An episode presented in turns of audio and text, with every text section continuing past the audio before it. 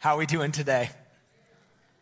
There we go, there we go. I can see you guys a little better now. Hey, if we have not met before, my name is Caleb, and I have the honor and privilege to get to serve alongside my wife as the youth pastor here at BCA. And we are so glad that you all could be here with us on the start of our Christmas series, this Christmas season, as we get to celebrate and do so many things together in the coming weeks and all of that. And it is, again, an honor for me to get to kick off. Uh, we just got to have Thanksgiving, which is great. For my wife and I don't know about you guys, if you guys got to go and spend time with family and that sort of a thing. We got to go down to California to spend some time with her family, which was a great and awesome time. And then yesterday, we got to go over to my parents and have some Thanksgiving dinner leftovers, which I don't know about you. I think leftover Thanksgiving is almost tastes better it almost tastes a little better when you have the leftover ham or turkey and the potatoes and the sweet potatoes. There's something about it where the microwave just gets it just right and it ends up being good. And hey, even if for some reason it wasn't the best the first time, like whenever people people will always have it where if hey, the turkey got a little burnt on the first time, you never complain if it was burnt when you were microwaving it the second day. So it was good and it was a good time and we hope you guys had an amazing Thanksgiving as well. But today we're kicking off a new series. We are diving in to this season that is known throughout church history as Advent. You see, if you are new to church, new to faith, or maybe you're just new to this kind of terminology with Christian faith and that sort of a thing, the term Advent is one that has been used for many, many years, 2,000 some years, to be able to commemorate the time of remembrance of Jesus. Jesus' arrival into this world. You see, the word Advent is actually one that was co opted from the Roman time when they would celebrate the arrival of a new king or emperor and that sort of a thing. And so, as we celebrate Advent, it's actually looking and remembering the true King and the fact that he has arrived and his name is Jesus. And we get to celebrate that to this day. And not only remember the fact during this season that Jesus at one time was born into this world, but the reality that he is coming again and he has promised that to us. And so we get to celebrate this season and remember what Jesus has done, but also what he will continue to do. And we get to do that not just as a local community, but with Christians all around the world and Christians who have done so throughout all of history. And so this is going to be a special time, and I encourage you to lean in during this season. You see, for this collection of talks, we are naming it He is Called. We are looking at the things that Jesus is referred to, the things that Jesus is called. We see this laid out by the prophet Isaiah as being the wonderful counselor, mighty God, everlasting Father, and Prince of Peace. You see, throughout this Advent season as a church, we have an opportunity to gather on Sundays and we will be hearing messages on all these different things Jesus referred to and called. But also, we have an opportunity as a community to be able to read through Scripture together as we're going to be starting a reading plan that our ushers are handing out to you guys, that you guys are going to be able to look at, to see, and every single day journey through this month on a journey through Scripture to see all that Jesus is, to see more and more about who Christ is in our lives, and more and more about what the Scripture has to say about him. So I encourage you guys to read along with us on that. And next Sunday, we are going to be kicking off the official Advent season on December 3rd, and you guys won't want to miss all the different special elements we'll be having within service as we have this time of remembrance and celebration and all of that. I think I hit everything about Advent for us today.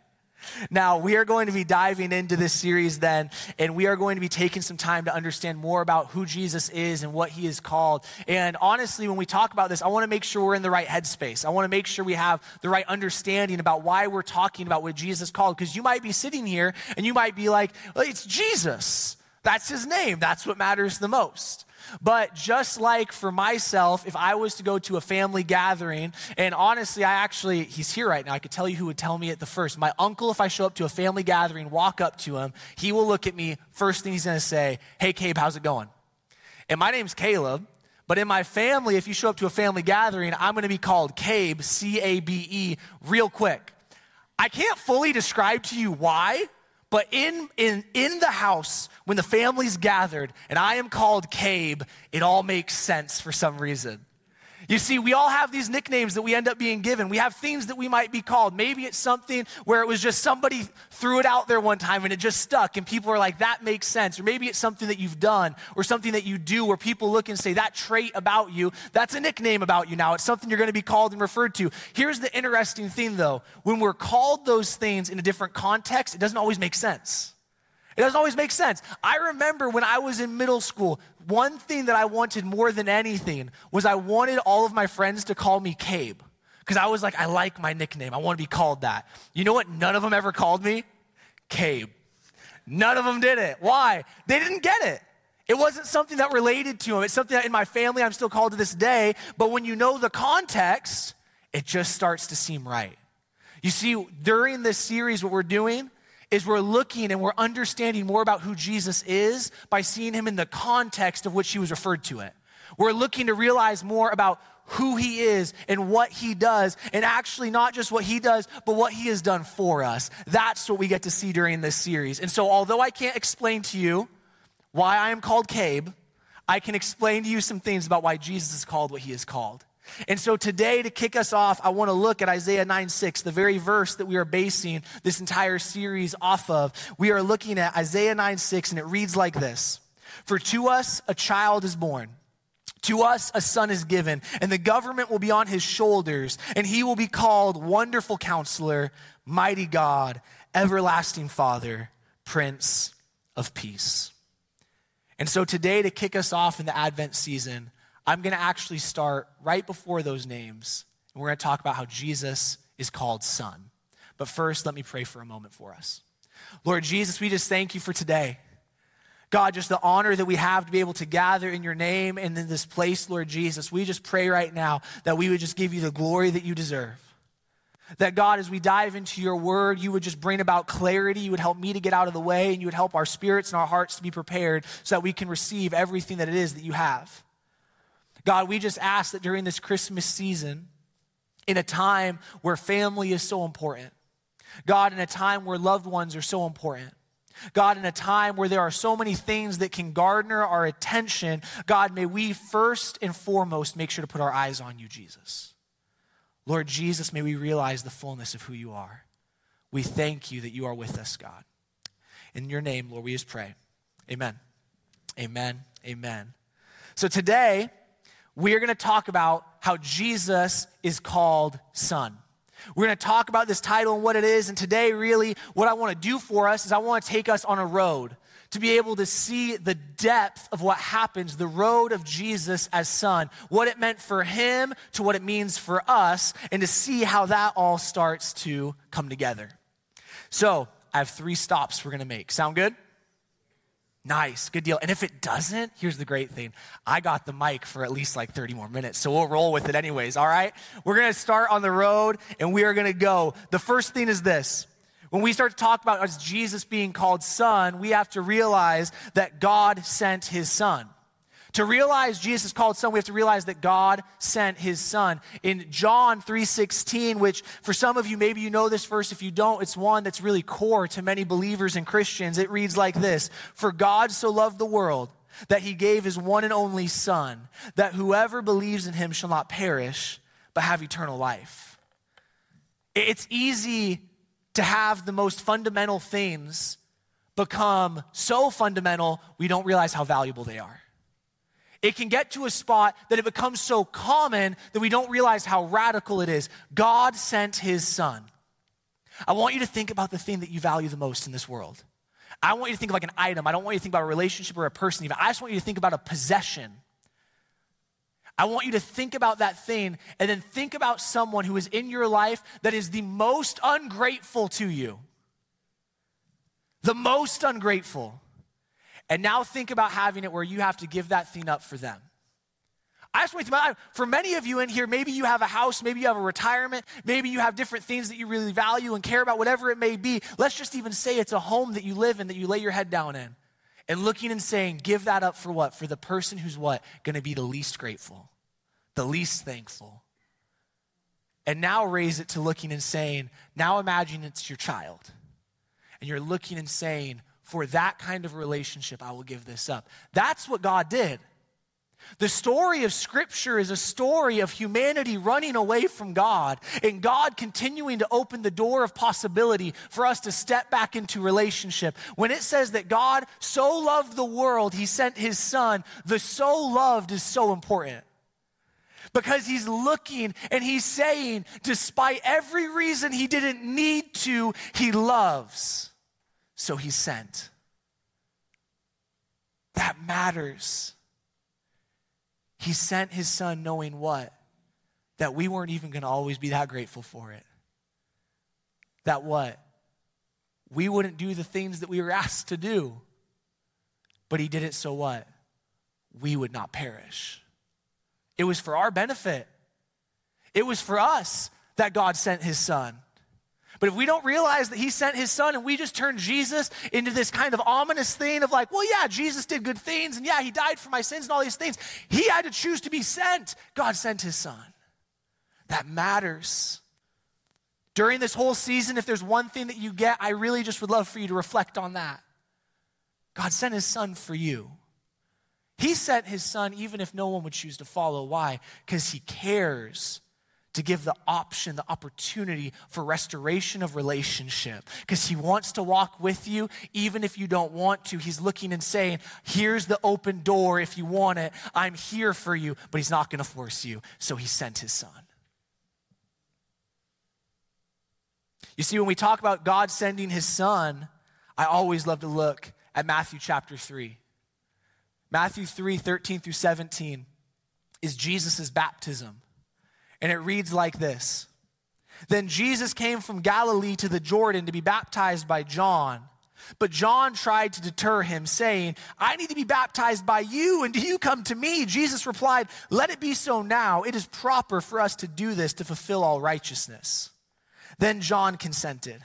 As soon as Jesus was baptized, he went up out of the water. At that moment, heaven was open, and he saw the Spirit of God descending like a dove and alighting on him. And a voice from heaven said, This is my Son, whom I love. With him I am well pleased.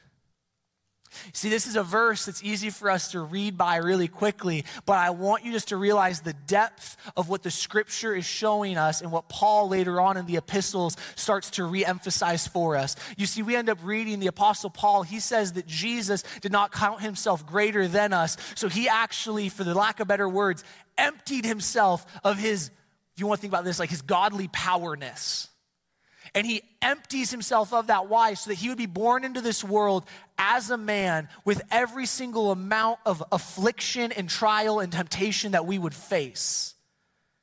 He didn't consider himself on an upper playing field. We read the gospel so fast that we end up getting to when Jesus is 30 and we end up thinking, well, he was the Son of God. Obviously, he could do that. But in this moment, when he is baptized and the Holy Spirit descends upon him, it is a moment of partnership where him and the Lord are now walking again in a moment of unity. And he now steps out and does what? Sees the miraculous take place. But then Jesus speaks to his disciples and speaks to us today, and he says, It is good that he went. Why? Because he sent his Holy Spirit to be with us. Why? Because he is our example. Why? Because he was someone who was sent into this world with the same things we would deal with, and then he gives us the same support that he received. I just want you to hear this. God didn't send his highly equipped, above all son. He sent his son with his hands behind his back and said, You need to do everything that they've had to go through. God sent his son for you and for me, and he didn't take any easy road in it.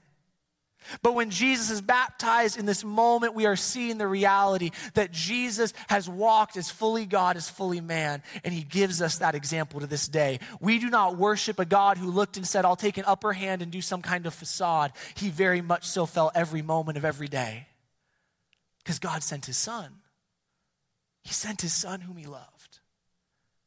That's what Advent celebrates the arrival of a king who did not choose to walk with every single privilege he could imagine, but actually looked and said, I will walk hand in hand by your side. God sent his son. So when we realize that God sent his son, what does the son then do? Well, that's the second stop on our road. The son has been sent, so then the son invites us to the family. The Son invites us to the family. You see, the story of Scripture, as I've already referenced, is a journey of God looking to a humanity who have turned from Him and time and time again saying, All I want to do is give you what? Opportunity. I want to give you opportunity to step back in. So the son looks and he invites us to the family. But I think we need to realize something. It's not in part, it's in a radical amount. He invites us back in. And we read about it in Galatians 3 26 to 29. In this passage, it says this For in Christ you are all sons of God through faith. For as many of you as were baptized into Christ have put on Christ. There is neither Jew nor Greek. There is neither slave nor free. There is no male or female, for you are all one in Christ Jesus. And if you are Christ's, then you are Abraham's offsprings, heirs according to the promise. Let me explain this a little bit really quick because this passage could be confusing. When we look at this and we look at what it is saying, it says sons of God. Now, let me be clear. The Apostle Paul, in this moment, as he's writing this, is not saying, All right, men, listen up what God's done for you. All right, ladies, so if you're with, that's not what he's doing here. You see, what Paul's doing is he is speaking to a church in Galatia that is having an issue of holding prejudice against one another because of social standing, circumstance, and situations. And he is looking at a church that is in a culture where what? Where the men have all the rights and the authority. They get a birthright, they get an inheritance, they have it where they can be on their own. And it looks to a culture where the women have what? They have nothing unless they are to marry to a family that'll give them something through the son that they marry. So, why does it say all sons? It's not to exclude the women by any means. It's actually Paul looking and he is saying that through the Son, in the eyes of the Father, you, so you can understand what I'm saying right now, Galatia, you are all sons. You all have a promise. You all have a birthright. You all have an inheritance. None of you are greater than the other. Why? Because the reason you all get in is because the Son looked and he said, You walk under my authority now. God sent his Son. The Son then looked and gave us all the benefit. The Son looked and he said, There is no greater. It's all equal. It's even. Why? You put me on. That's literally what it says here that as you were baptized, you put on Christ.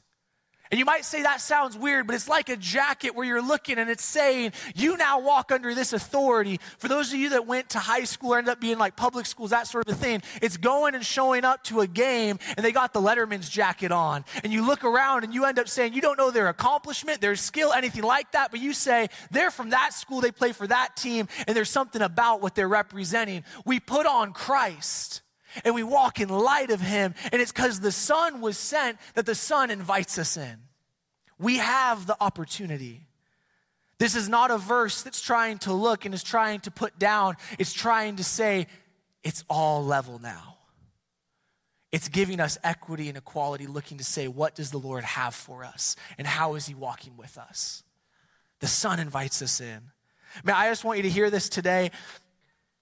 And he invites you in, and it's not based upon you having earned it.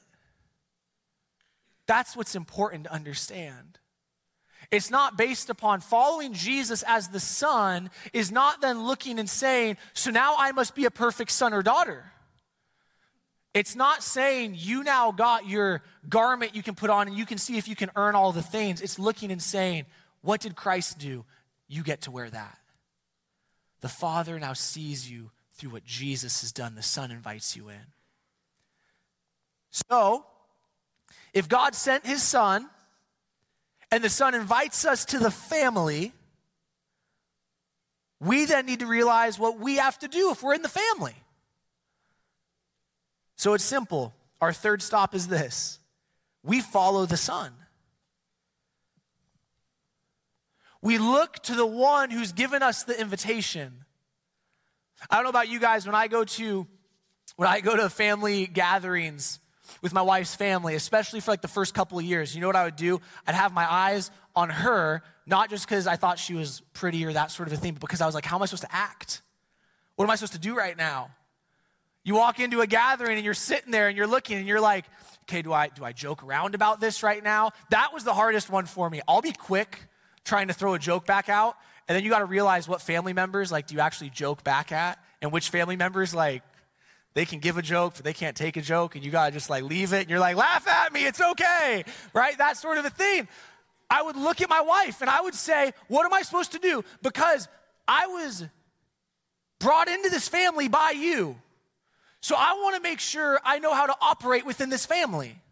I want to know how I'm supposed to act, how I'm supposed to be. And none of us would say that's a weird thing because it's not looking to her and saying, hey, well, you know, I'm just who I am. It's me saying, no, I want to be a part of your family. I want to find how I should operate.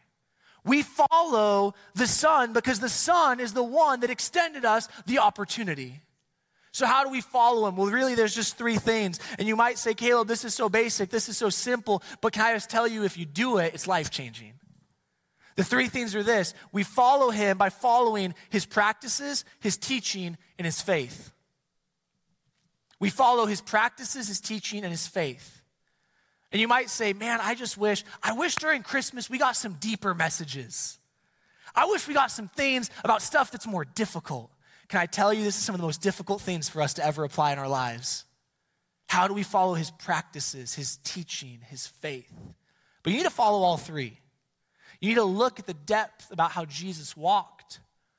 I've had times, again, where I've been at family gatherings where I might have it where I said the right thing, but then I'm sitting on my phone. And my wife will like elbow me, and I'll be like, I was participating in the conversation. And she's like, hey, they don't like when you're on your phone. I'm like, I, I now know. Didn't do that this year. I might have. I didn't at the important moments. But there's a difference between just following one or two and following all three. So follow his practices. What did Jesus do? What did Jesus do? Jesus went to those who were rejected by society and he said, I invite you to the table. He went to those who walked in pride and arrogance about their lives, and what did he do? He corrected them. What did Jesus do? What was his practices? He sat down with people for meals and talked and had community and life with them. He looked to 12 disciples and said, Come and follow me. Why? I will give you my time. There's an investment Jesus was willing to make through his practices that matter for us. Jesus knew the word. He went and he would take time to pray, he would take time to serve. His practices matter, his teachings matter too. What did Jesus have to say? There's times that people will say actions speak louder than words, but words are pretty loud too. As we look at this, what would he say? How are we supposed to operate? How should I act? If you want to have a good starting spot, go to Matthew chapter 5, start reading through the Sermon on the Mount and see what he has to say. He has some great teachings. Are you willing to follow him? There's a part of that we have to realize. And the third one, which I actually want to hang on for just a moment, we need to follow his faith. And it's easy for us at times to think that Jesus didn't have to have faith. But as we look at his life and his story, he very much so did. You see, Jesus goes and he's baptized, and it's the start of his ministry as he goes out and he starts to see more and more of the miraculous take place. He starts to teach with his great wisdom and all of these things. He's speaking to what God has. But his story, and if you've been around BCA for a while, you've heard me reference it, but I just think it's so important for us to reflect on because it's one of the most personal moments we see of Christ. Is we end up seeing Jesus in the Garden of Gethsemane. And it's the night that he's going to be portrayed. For those of you who don't know, Jesus was born into this world not with a purpose just to live, but actually to live the life we were meant to and then to die the death we were meant to. He ended up doing all the hard work and then paid the hard punishment. And before Jesus dies, he's in this garden and he goes to his disciples. He asks them to pray for him. They all fall asleep. It actually like feels com- comedic with how it ends up being written that they just can't be there for their friend in this moment. But he goes and he starts to pray and he goes and he's praying to the Father. And he says, he asks him to take this cup. He's talking about the sacrifice he's going to make. He says, Take this cup from me. But not my will, but your will be done. That's faith. That's having the hard conversation. That's taking the time to look to God and to say, God, what I'm walking through is not easy, Help me to get through it, but not my way, yours. That's faith that what? That he is going to get him through, even when it's the most difficult of circumstances. If you look at Jesus' teachings and his practices and think it leads to an easy life, then you have missed the faith that he had to walk through and the trust he had to have. We follow his faith. We follow his willingness to look to the Father and say, What is it that you have? So, for us to understand Jesus being called Son, there's great things to know about him, but here's what we're realizing today it actually does so much for us. Because he is our model and our example, and he has been the only way we can get back to the Father.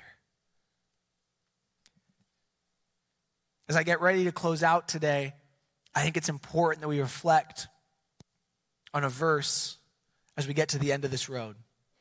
1 Corinthians 15 28. It says this, and this is speaking about Jesus having done all the things that he is to do and all of this. It says this When he has done this, then the Son himself will be made subject to him who put everything under him, so that God may be all in all. Now, this is a quick verse, and it's one that I want to explain.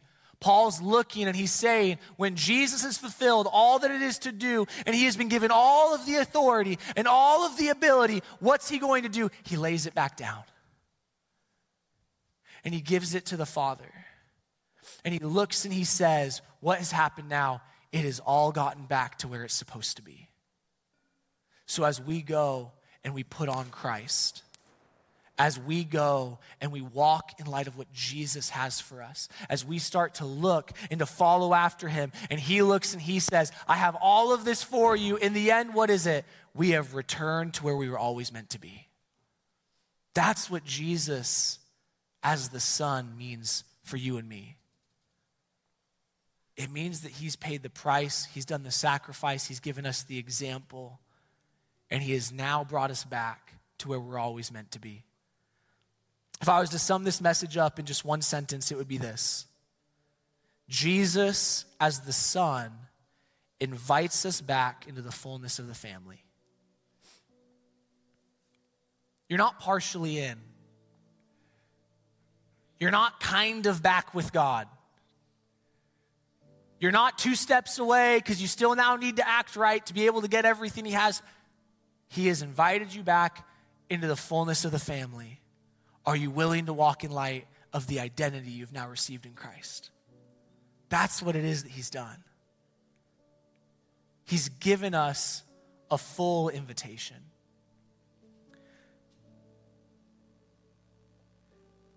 And so today, as we prepare to close, I want to invite you just to stand with me. Whenever we gather,